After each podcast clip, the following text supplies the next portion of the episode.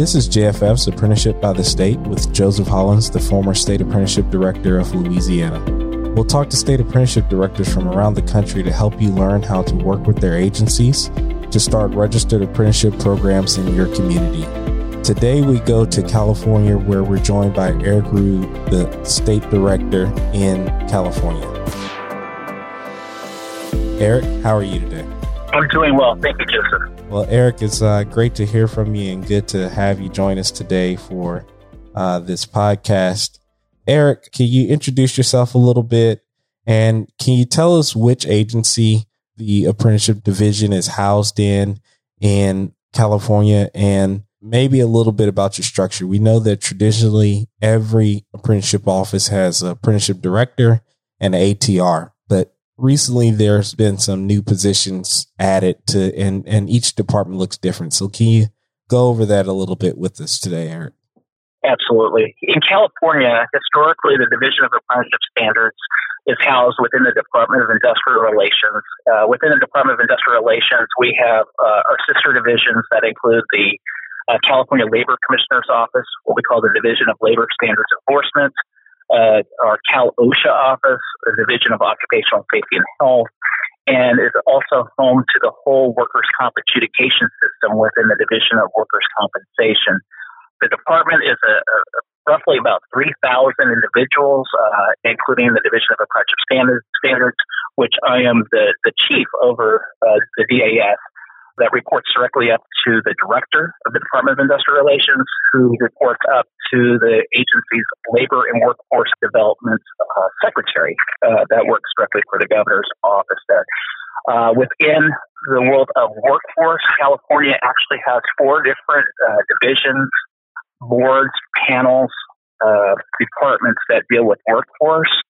And so, under the Labor Workforce Development uh, Agency, uh, there's six departments that under the Labor Workforce Development Agency that includes uh, workforce with the Employment Development Department's Workforce Services Branch, who is responsible for the America Job Centers of California, uh, uh, as well as the California Workforce Development Board, which handles the state work plan for our workforce system, and uh, also houses uh, provides policies to our 14 regions and 45 uh, local workforce development boards. And we also have what's called the Employment Training Panel, which is a panel that actually provides funding uh, for California employers who pay into a 0.1% tax, actually up to the first $7,000. Uh, they give out $125 million for incumbent worker training that we also work uh, closely with as well prior to COVID 19, we were actually in the process of developing a new department that would bring all of our four departments under one umbrella uh, within the Labor Workforce Development Agency. Uh, however, uh, because of our legislature, um, you know, not being able to meet as frequent, uh, that legislation is going to be pushed off hopefully uh, uh, later this fall for us to establish this new department beginning hopefully July of 2021. Within the Division of Apprenticeship Standards, we have uh, 89 budgeted positions uh, that deal specifically with the registered apprenticeship system.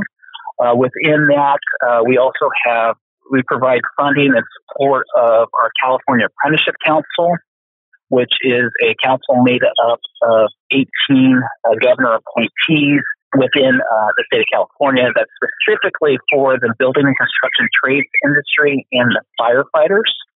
Uh, in 20, uh, September 2018, we actually bifurcated our operations to create a new uh, interagency advisory committee on apprenticeship uh, that's made up of 14 labor secretary appointees uh, to help us uh, build out apprenticeship programs in non-traditional industries outside of the building construction and firefighting industries as well.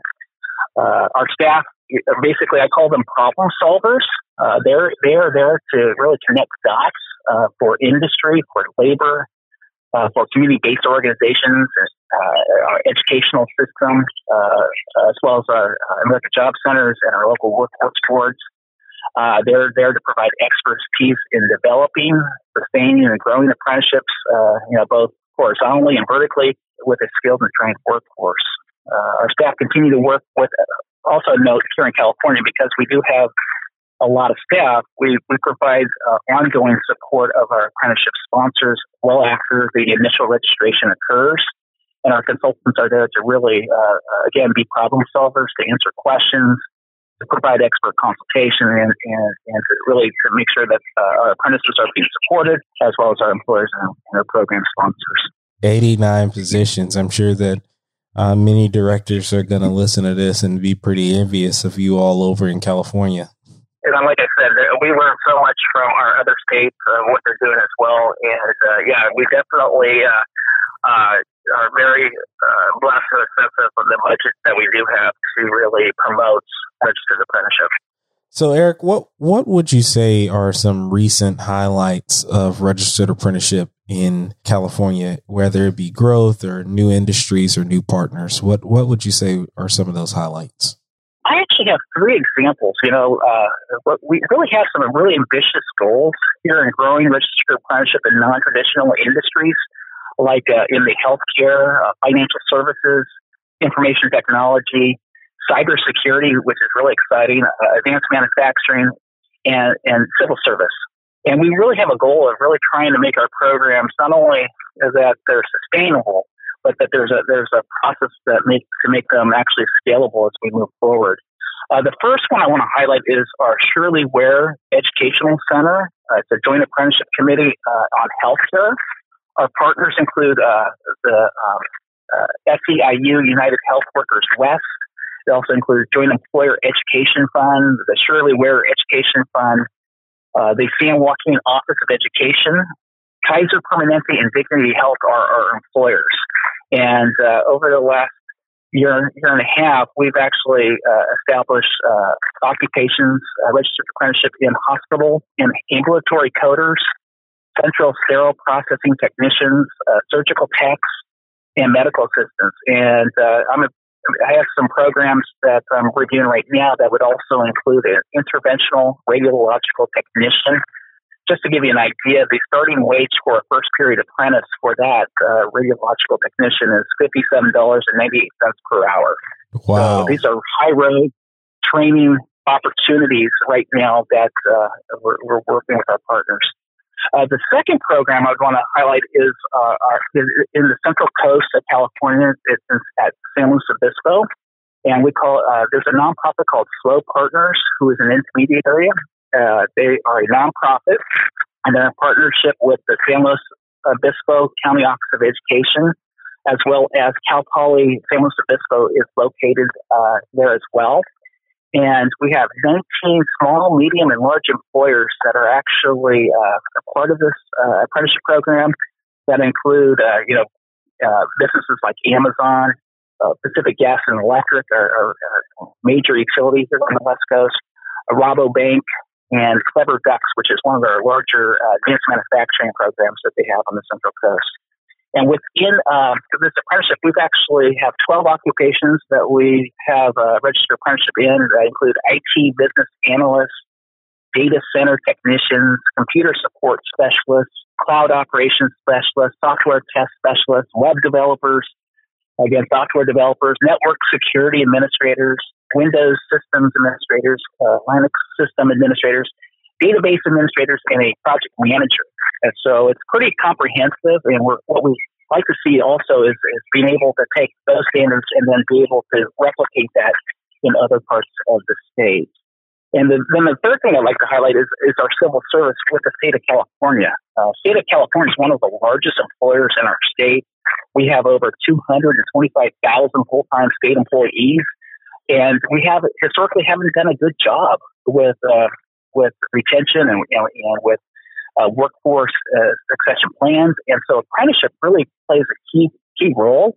And over the last four years, we've been working uh, with our California Department of Human Resources and our California Department of Technology, as well as our employee unions uh, with uh, the Service Employees International Union 1000 and uh, last year, we had a, a, wonderful relationship with IBM to help provide curriculum for our database folks that really support our large tax systems that we have, databases that we have here in the state of California. Uh, we also have uh, uh apprenticeship programs right now uh, in not just information technology, but also we had one of the first license vacation vocational nurse to registered nurse programs in the country, as well as uh, really uh, last year we're sort of focusing on our financial services for accountants and auditors and investigators uh, to uh, to really build up. So uh, our, our, governor has a very ambitious goal. Uh, prior to the COVID nineteen issues, we were putting together a state master plan to really address how we were going to increase our apprenticeship, our registered apprenticeship fivefold uh, which would get us around 500,000 registered active registered apprentices uh, over the next decade. Wow, those are some really good things, and uh, I know how hard it is sometimes to get the folks in the healthcare industry brought into the fact that you know a RN can be developed through apprenticeship. So I know that that was uh, something that took a lot of work and I, I really just have one question. Can I can I get into the apprenticeship program that's fifty uh, something dollars an hour in the first period? yes, that'd be fantastic. so, Eric, you have a large staff. You uh, obviously uh, things are unique in California, but what what kind of makes your state stand out uh, from some of the other SAA or OA states? Do you think what makes California unique? Like I said before, we learn a lot from our partners and, and, and uh, our counterparts across the country. Uh, one thing that makes us different is just our sheer size, uh, both geographical and our population. Um, and it just to give you some ideas, prior to the COVID 19 pandemic, uh, California, if it was its own country, was then the fifth largest economy in the world. Actually, a, a bigger economy than the United Kingdom, which is the sixth largest economy, just to put it in context with that, uh, the you know the governor uh, Newsom here in California has called us out, and, and, and, apprenticeship is something that's very important to him and for us as we uh, provide opportunities for all Californians. Uh, which you know we're roughly just under 40 million people that live here in California. In addition, uh, a lot of times it feels like we're chasing cats as the Division of Apprenticeship Standards because uh, we have over a, a thousand high school districts that we deal with we have 115 community colleges that we deal with. Plus, we're really trying to also establish apprenticeship opportunities even in our uh, university system. So we have 23 Cal State universities within the state and 10 University of California uh, campuses as well. And that all spans, you know, 900 miles from, you know, from Oregon down to the Mexican border. So it's, uh, I think the challenge for us is that we don't have one central system. So each we have uh, 14 economic regions and really trying to identify where the skills gaps are in each region and provide a solution for our employers and, and, our community to really try to keep our talent at home and really build up our talent. And that's where I think it's really important that we really focus in on youth apprenticeship. Uh, the average age of an apprentice, uh, just like the, in, the, in the rest of the country, here in California, it's around 28 years of age. And uh, just looking at the last uh, demographic data that I had, you know, many, you know, over 20% have college degrees, and many have served uh, uh, in the military and uh, either gone on in college or, uh, or, or got into our, our registered apprenticeship programs. So for us, it's really to have a strategy to really address apprenticeship at a much earlier age is really a, a goal that we really want to see happen uh, within our thousand or so uh, individual or unified school districts. And I know you mentioned a little bit earlier about a nonprofit intermediary that you all were working with. And so you, we know that traditionally apprenticeship was kind of union focused, building trades. And even once it was uh, non union programs, you kind of just had trade programs or non trade programs. And but nowadays, there's intermediaries, there's nonprofits, there's many different people that training providers, many different people that seek to be sponsors. And so, does the entry point into the apprenticeship system vary on the type of organization uh, that's seeking to get a program started? Uh, meaning, if it's an intermediary, they kind of got to go this way. If it's a union, they kind of have to go a different way. Or do things differ based on the type of organization in California? Absolutely. So, um, a lot of our programs here in California, like, and, probably very similar to the rest of the country, is majority of our registered apprentices are going to be found in the building and construction trades industry, or actually the, the largest registered apprenticeship program I believe in the country is, is our actually our California Joint Apprenticeship Committee for Firefighters. Uh, that program alone uh, has 173 local fire departments and uh, they state Cal Fire as employers, and uh, the number of registered apprenticeships in that one program can vary anywhere between 9,500 to 12,000 uh, registered apprentices at any given time. Uh, these programs uh, have been around for some time. Uh, they've had many years to, for firefighters, for instance, that program started in the, the mid to late 70s.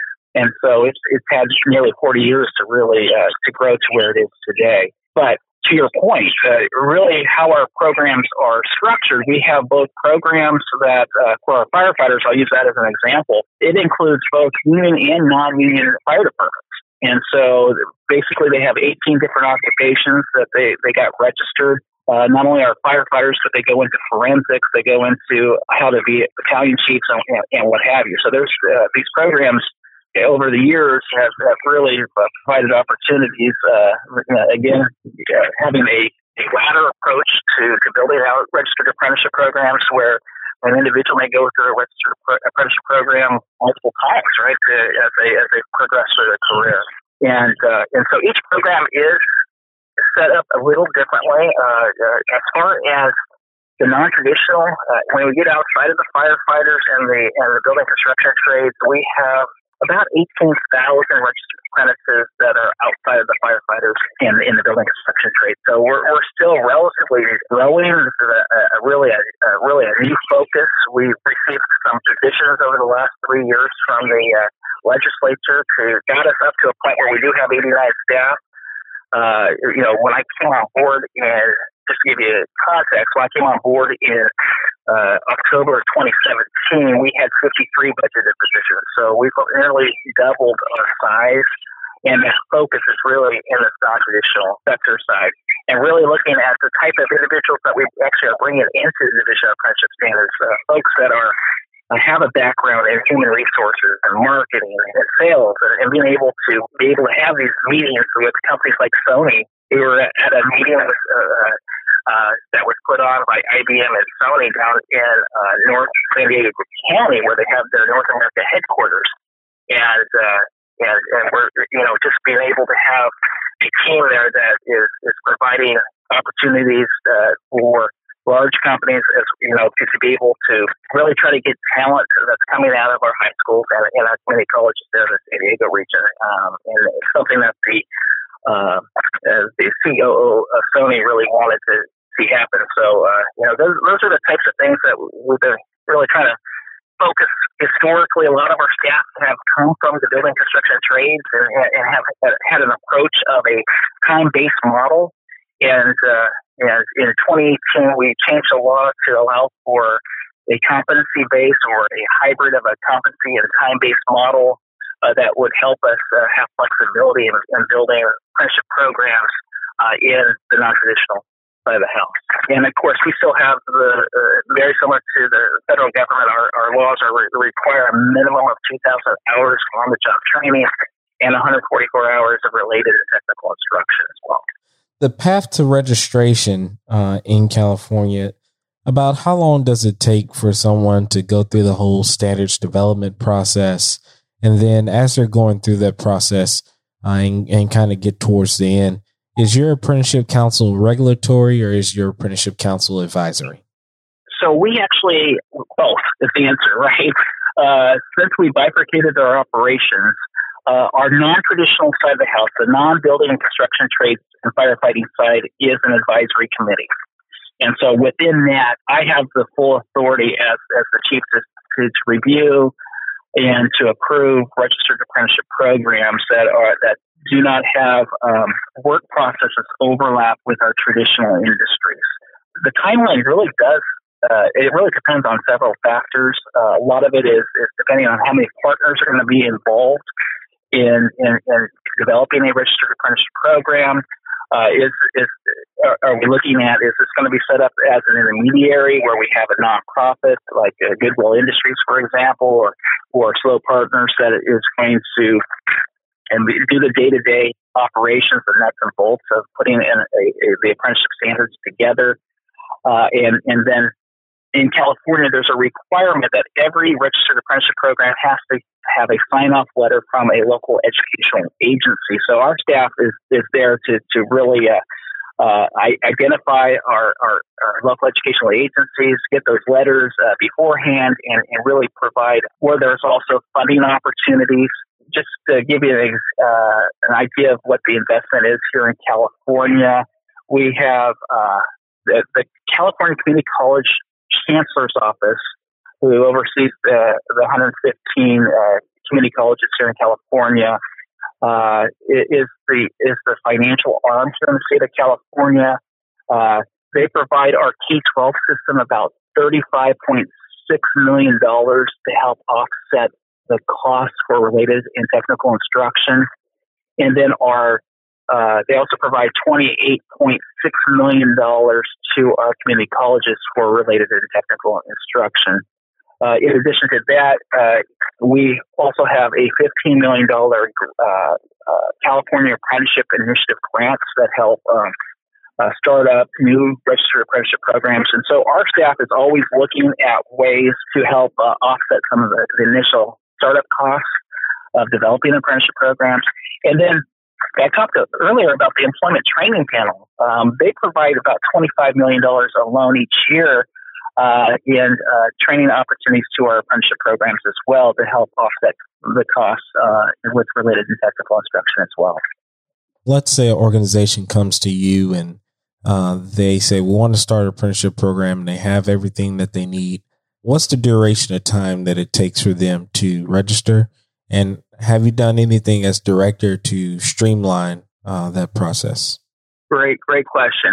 On average, uh, we're looking at the full process can take up to six months or so, uh, and that's and that's really identifying do we have employers on board already? Is it a, a single employer program, or is this going to be uh, through uh, an intermediary that might have several employers? Making sure that we have a classroom, right? Uh, you know that the, the, we want to train on that uh, there's capacity either at a training center, which a lot of our building construction trades have their own training centers to to to really train up their apprentices or is this delivery going to be made at an, you know either an adult education uh, situation or uh, or through the California Community College system? And so we want to make sure that classes are available, that the, that we have the local community college on board, and to uh, make sure that we have enough.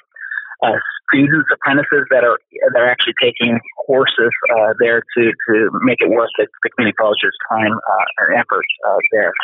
Uh, in California, there's also requirements that once we get all of our I's dotted and T's crossed uh, in the application itself, we have to post the proposed standards on our website for a minimum of 30 days. Uh, and this allows just, uh, just for the public to comment to, to, to me and, uh, and uh, and this will also gives uh, uh, an opportunity for our building construction trades folks to raise any concerns if there's any work processes that might overlap with their traditional training programs themselves.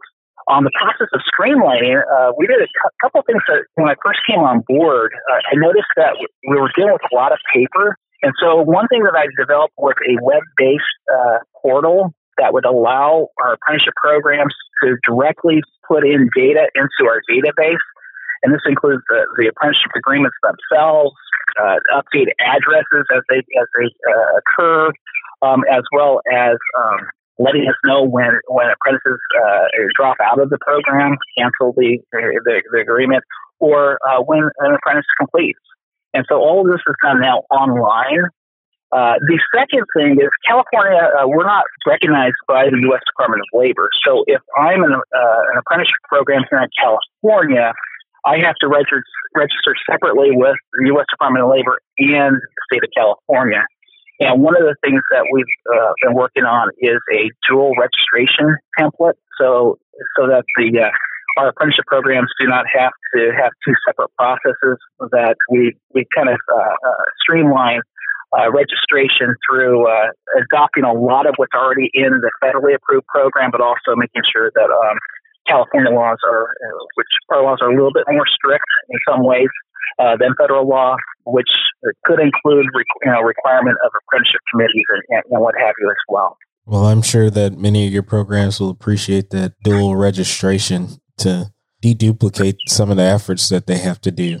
I'd say real quick also, I just want to shout out to Jobs for the Future um, and their consultants. I know we work uh, we work closely with a lot of which JFF has, has done to help uh, facilitate, and uh, a lot of the programs that we have dual registration um, is through their expertise as well.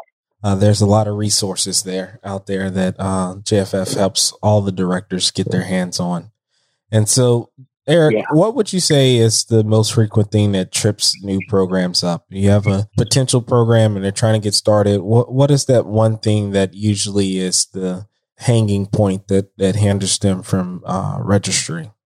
Yeah, I would say first thing. Uh, first thing is that as soon as there's an inkling that a program wants to have a registered apprenticeship program, is to contact us and to actually get a consultant from the Division of Apprenticeship Standards there earlier in the process than later. Uh, and, and so with that, the consultant then can assist with making uh, the required, uh, you know, uh, as far as the, the, partnerships, collaborations with the sponsors and employers and, and or associations. They can also uh, identify potential barriers or challenges that we might have uh, because of, for instance, we may have a work process that uh, is not going to get uh, approval from the California Apprenticeship Council, and so really try to uh, identify how we can you know, work on the work processes together. But I, I would say the number one thing that we have is, is, is that the new program applicant is, is the delivery of the related and technical instruction to make sure we have a local educational agency on board. Uh, and to make sure that uh, you know our folks are able to ascertain you know which programs, uh, local educational agencies we have that would be able to support uh, what they're trying to do uh, on the curriculum basis. Our largest local educational agency, which is not surprising by far, is the Los Angeles Unified School District. They provide out over a million hours of related supplemental instruction. Those are the dollars I was talking about. You know, they they they fund six dollars in, in, in this budget that was just signed here uh, the end of June. Each of our registered apprenticeship programs uh, could be eligible up to six dollars and forty four cents an hour, um, and uh, uh, and just that one school district sends out over a million hours each year to our registered apprenticeship programs. Uh, and then I think that it's important for our BA staff to, what they'll do is they'll provide a, a work plan. Uh, they'll have a, a, a timeline. They're going to identify potential barriers. And then the ultimate goal, and this is what we tell our staff, is, is let's figure this out. Let's be flexible. The answer, the answer is always yes until it's a, it's a definite maybe and it's really trying to figure out how, how can we best serve uh, what we're trying to accomplish. And all of this in the, in the bigger context of, you know, where are the jobs needed? Where we need the skilled and trained workforce? And, uh, and then how do we, you know, really get the partners on board that we need to make that program successful? Eric, recently in the country, there has been kind of a renewed focus on getting younger people, and you touched on a little bit with the average age of the apprentice being 28 in California, and you seeking to kind of get that age a little bit lower. There's been a renewed focus on pre apprenticeship and youth apprenticeship in America. And so in California, uh, do you all do more pre apprenticeship where it's kind of tied to the program, or do you all do more uh, youth apprenticeship where it's programmed specifically for high schoolers? Great question. Uh, historically, we've done a poor job in California as far as youth apprenticeships. So that's one of the things that we're really trying to change. And part of it is is even in our in our high schools, right? Our counselors, our, our administrators, our parents, you know, are, you know, have really uh, an idea of apprenticeship that's really 1950s, 1960s type of apprenticeship, which is in the, our building and construction trades, and and really for us uh, in our high schools, they're under a lot of their A to G requirements that are that's being pushed down by the University of California system. and, and having an approach of a college or bus type of uh, mentality. So uh, we're, we're, we're wanting to build a system that is going to be complementary to that going to the college system as well. But it starts with change. And so historically, we, we haven't had really any strong youth apprenticeship programs, but I do have one that we're, we've been working on for two years. So uh, this is outside of that six months because we're bringing in a lot of partners uh, that will make a regional hub, and it's currently it's going to be in. It's called the San Joaquin County High School Apprenticeship Initiative. It's located in Stockton, California, and Stockton's just give you a size. It's, it's a smaller, large city. It's, it's over 300,000. The, the county itself has a little under 800,000 in the county. But we're bringing in, as an intermediary, a local workforce development board that is working with the San Joaquin County Office of Education, which is one of our, again, more proactive local educational agencies. And we're looking at, uh, you know, jobs uh, both in the public sector and private sector for county employment. And even uh, we have two high school districts within uh, San Joaquin where they're willing to hire their students at their local high school at, at Ripon Unified High School District and, and also in uh, Stockton Unified High School District and then looking at various programs across all industries that really make a lot of sense for youth apprenticeship. And so what we're hoping to do is to really provide opportunities and, and, make this a model that we can replicate in other parts of the state. Additional partners that's a part of that is the San Joaquin County WorkNet, uh, the Delta College, which is our community college there in Stockton, um, and, and, and these, they're forming um, a master uh, committee that's uh, very similar to what we have with our firefighters. And then looking at individual sub uh, uh, apprenticeship committees, uh, you know, and that's still, you know, looking at specific types of industries or, or types of employers that will help deliver that as well. And then we'll have a, uh, we have a lot of private employers that are, are interested as well, uh, ranging from automotive to retail and manufacturing. And uh, and so uh, really also looking at what they're already doing with career technical education in the high school systems and how we can we can really um, put together a youth apprenticeship program that's it's really dedicated to to, the, to our students. I know you mentioned Stockton just now, and you mentioned that I think it was Los Angeles County. They put over a million hours of instruction towards uh, apprenticeship. And so, outside of Stockton and LA, what are some of the other school districts that uh, you have worked with uh, to engage registered apprenticeship in their in their districts? Oh, fantastic! Yeah, uh, so I'll give you. Uh, so the, the, LA Unified School District is number one by far, over a thousand, but over seven hundred thousand hours is Hacienda La Puente, which is in western Los Angeles County. Uh, to give you, I mean, it's really hard to uh, to really uh, elaborate the size and scope of LA County by itself. LA County has over 10 million people by itself, right? So that's you can add Harris County uh, there for Houston and Cook County for Chicago combined, and LA County is actually bigger than both of them combined.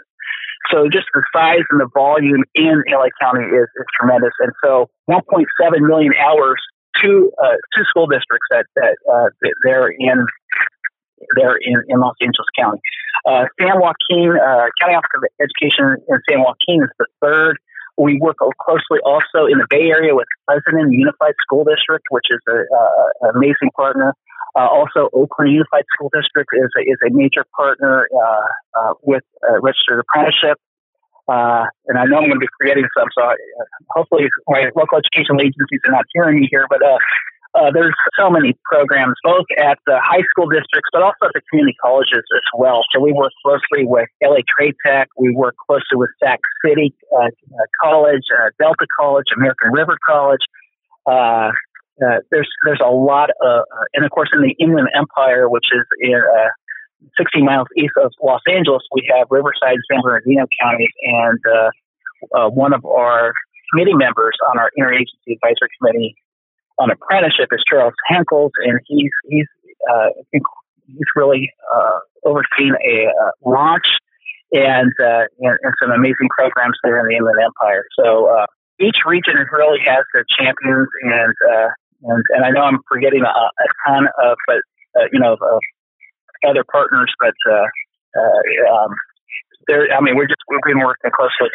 Uh, San Francisco also also yeah, uh, at Chaffey College there in Fontana is, amazing as well. And they, they actually are based out of the Intech Center, which is graduating 50 apprentices each, each, each session here and with many employers uh, there in the Inland Empire and the manufacturing sector. So that's just a few. Sounds like y'all working with a lot of school districts and, and, and you named some community colleges as well.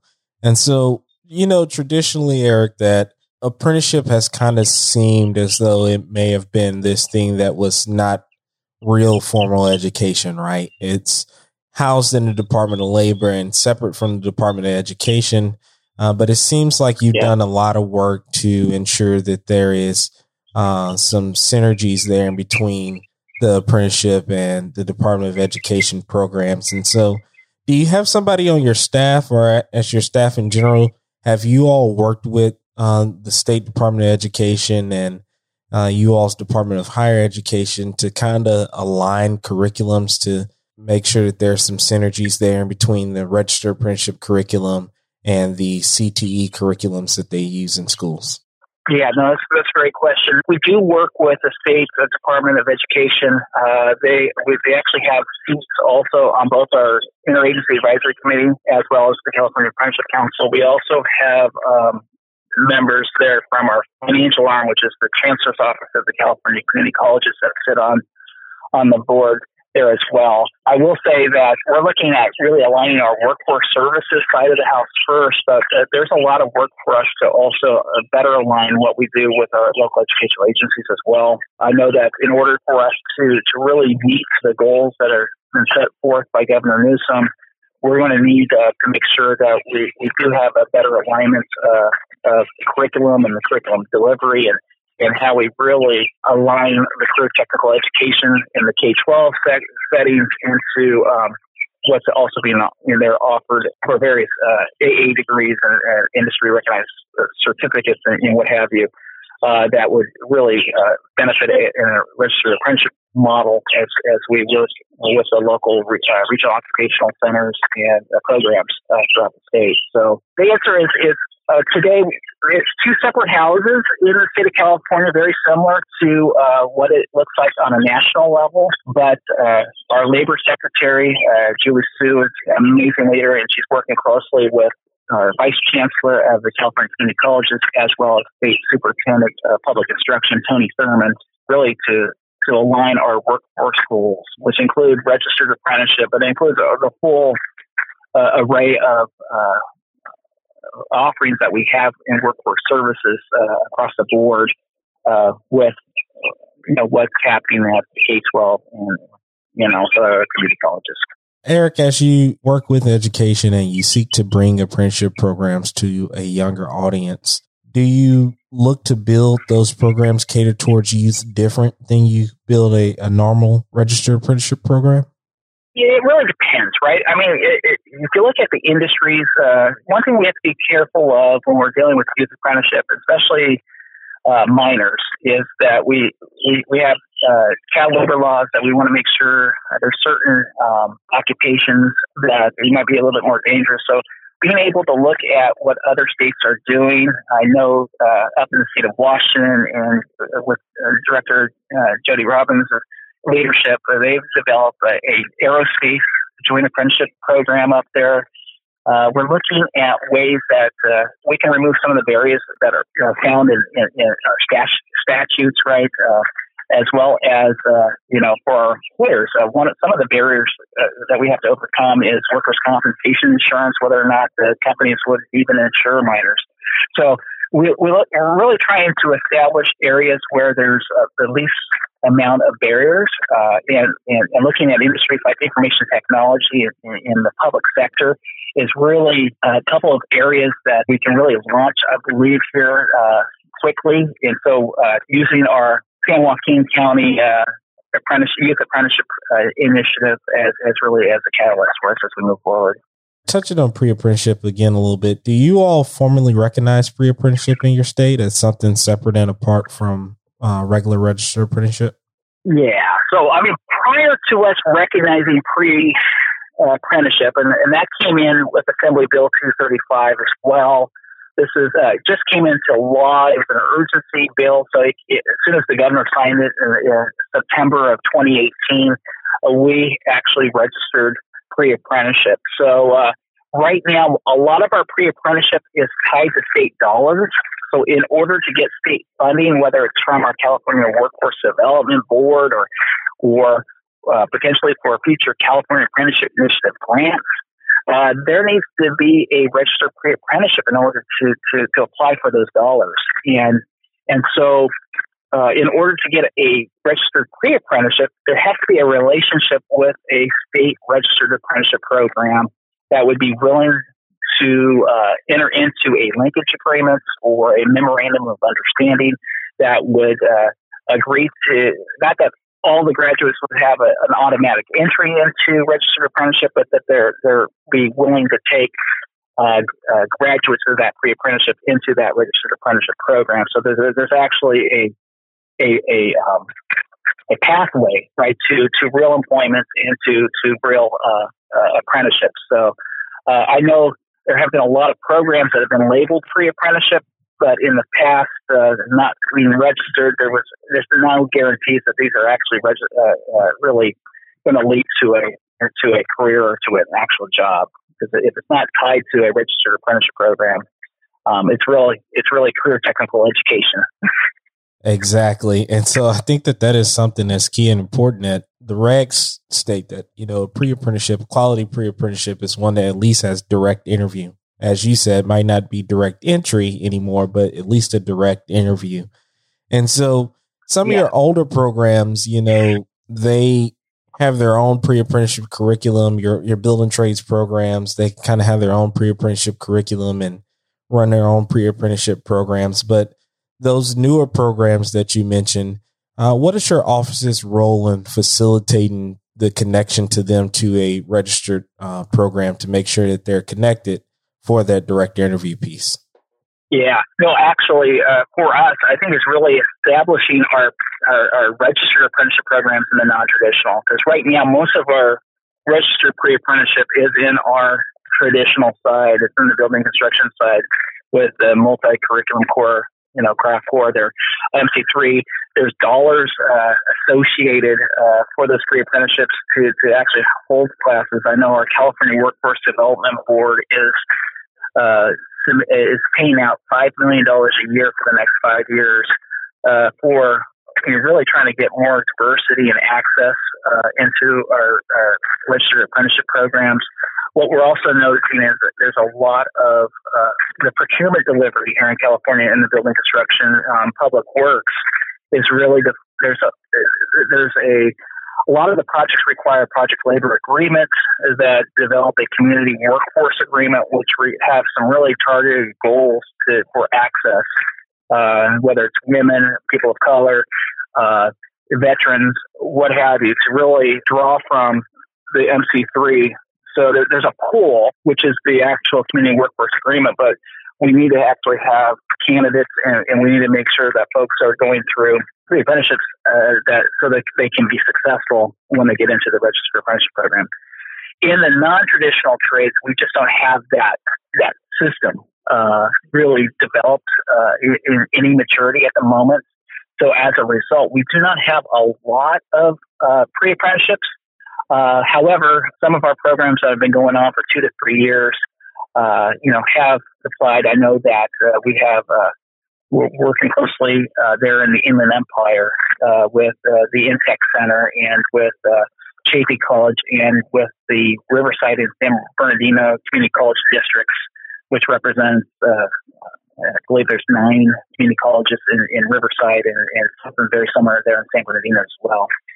That uh, we can actually develop a pre-apprenticeship in, that they're, they're, large enough that um, we, we, we have a pathway there. So right now we just don't have a lot of maturity with, on on the non-traditional side to really establish a you know registered pre-apprenticeship on the non-traditional side.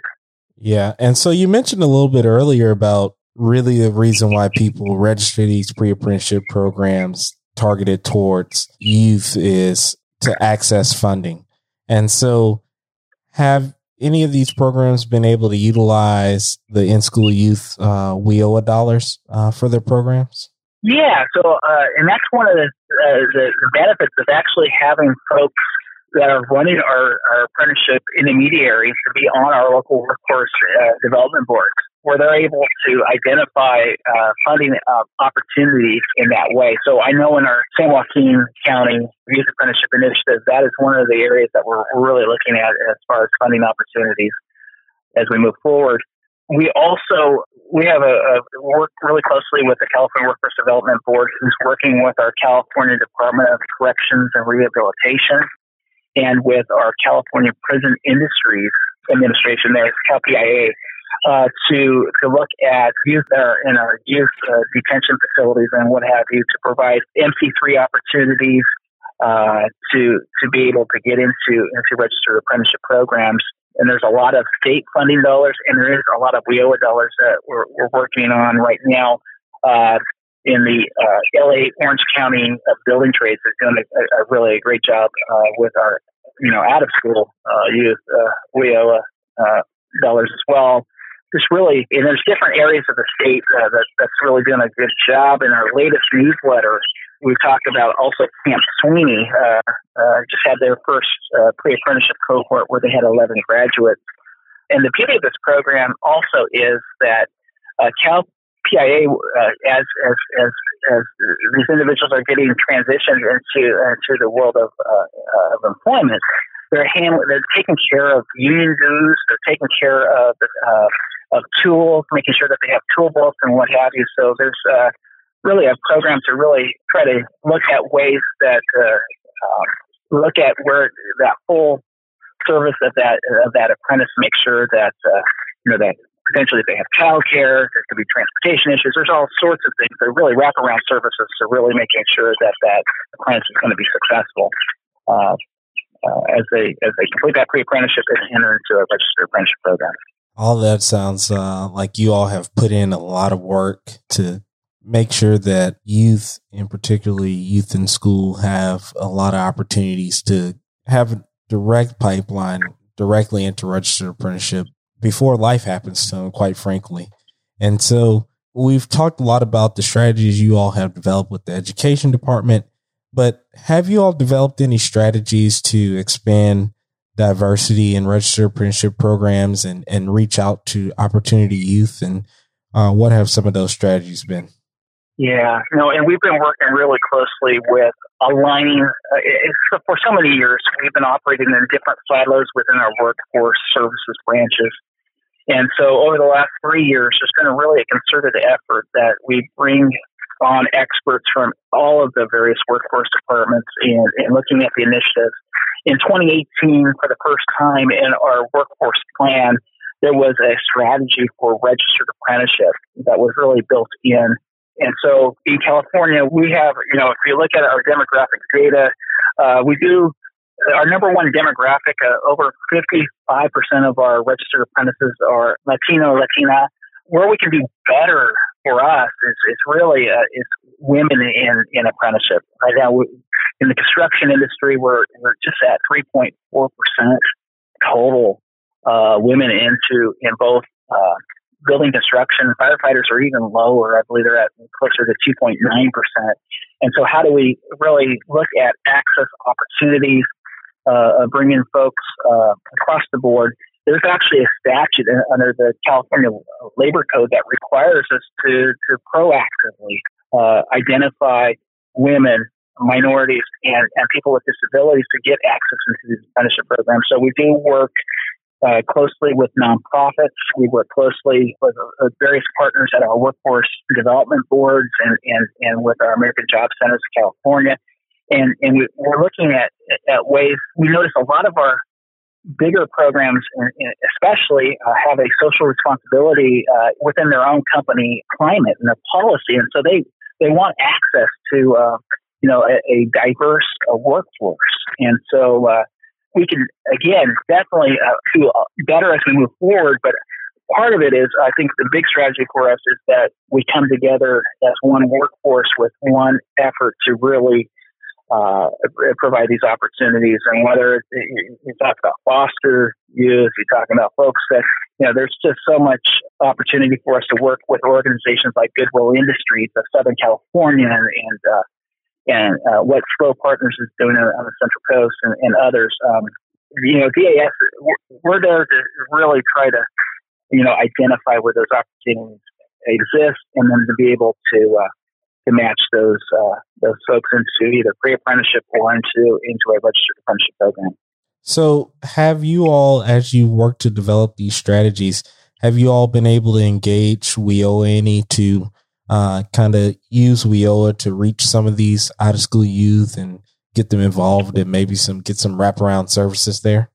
Yeah, so a lot of this work is being done by our sister department, right? So our sister department would be the California Workforce Development Board, uh, our our consultants are there uh, engaging uh, with local local boards where there's opportunities where there could be WIOA dollars available for wraparound services, and especially as we go into our prison to employment initiative that we've been, been looking at as well to really try to, to make a big dent uh, in our recidivism rates and, and what have you. And, and, and this is uh, something that the governor has really taken seriously as well uh, both uh, Governor Newsom and his predecessor, Governor Brown, um, really is bringing together multiple state departments into into how do we provide these uh, prison to employment opportunities, but also how do we deal with folks that are going into transitional housing. How do we make sure that there's, you know, that there's wraparound services there, um, and at all age levels at that point, right? So it could be uh, both at the youth level, but also um, with our adults as well. So as we as we develop these programs in these discussions are are folks that um, you know have a, a, mission and a purpose to to really ensure that these uh, WIOA dollars are, are, are, going to really changing you know lives of those who who, who so desperately need it. And so, as you talk about reaching these folks who definitely needed these opportunity youth, you know, I always like to think about uh, my time as a director. I always saw opportunity youth kind of as two categories. You're 16 and 19 year olds who they might have been recently graduated and just they don't have any plans after graduation or you know your recent dropouts but people who are still kind of connected to the educational system and then your 20 to 24 year olds who they might have graduated and went to the technical college but didn't finish or they graduated and didn't have any plans and they're not attached to any kind of educational system. And so it, it's kind of hard to know how to reach them. And so, have you given any thought about how do you uh, reach these two different groups, and particularly those twenty to twenty four year olds that you know they're not necessarily attached to the educational system? Yeah, no, that's a great question. I mean, for for everything we do, it really is is, is identifying the local um, networks, the local leaders, um, everything. Uh, it, apprenticeship is local. I mean, this is where the jobs are. This is where training is. Uh, for us, it's really uh, working closely with our community-based organizations. The Kern County here in the state of California, which is, is the region north of uh, Los Angeles and there, where Bakersfield is the, the county seat, uh, you have one some of the highest levels of disconnected youth. These are individuals, you know, and we say from 16 to you know 24 uh, that are neither in in, in, in school or or participating in the in the job market.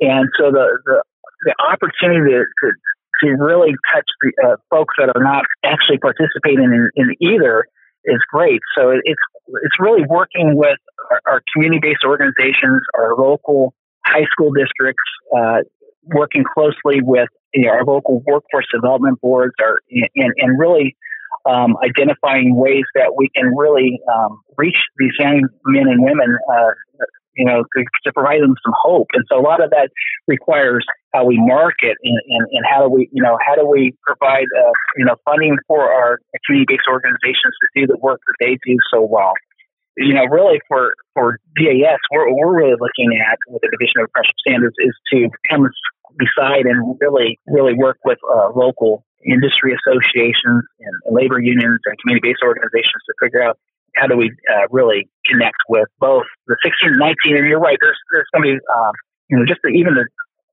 the, the percentage of disconnected youth in California really varies uh, depending on what part of the state you know that we're talking about too. So, uh, great question. Hopefully, uh, I'm sure that Eric, you'll you'll figure out the answer and and have the solution soon with yourself and the great team that you have. So I really thank you for your time today, Eric. Is there any parting shots that you would like to leave us with uh, before we go? I just want to say that, you know, of course, the registered apprenticeship program, I put one of our certificate of completions with any of our university degrees. Right now, the average five years out of a out of a registered apprenticeship program here in the state of California, the average is seventy five thousand dollars a year. And so, to be able to go through a registered apprenticeship program where there's uh, where there's no college debt, and actually you get the real job experience that's really that's really focused your education and really focused on what is needed to do uh, to, to do the work is invaluable. So um, the work that we're doing here in California, and of course all of our colleague states, and, and of course the U.S. Department of Labor uh, uh, registered apprenticeship is, is such a a useful tool of really changing lives and, and providing opportunities that would not necessarily be there without it. So, so thank you for the opportunity today to speak.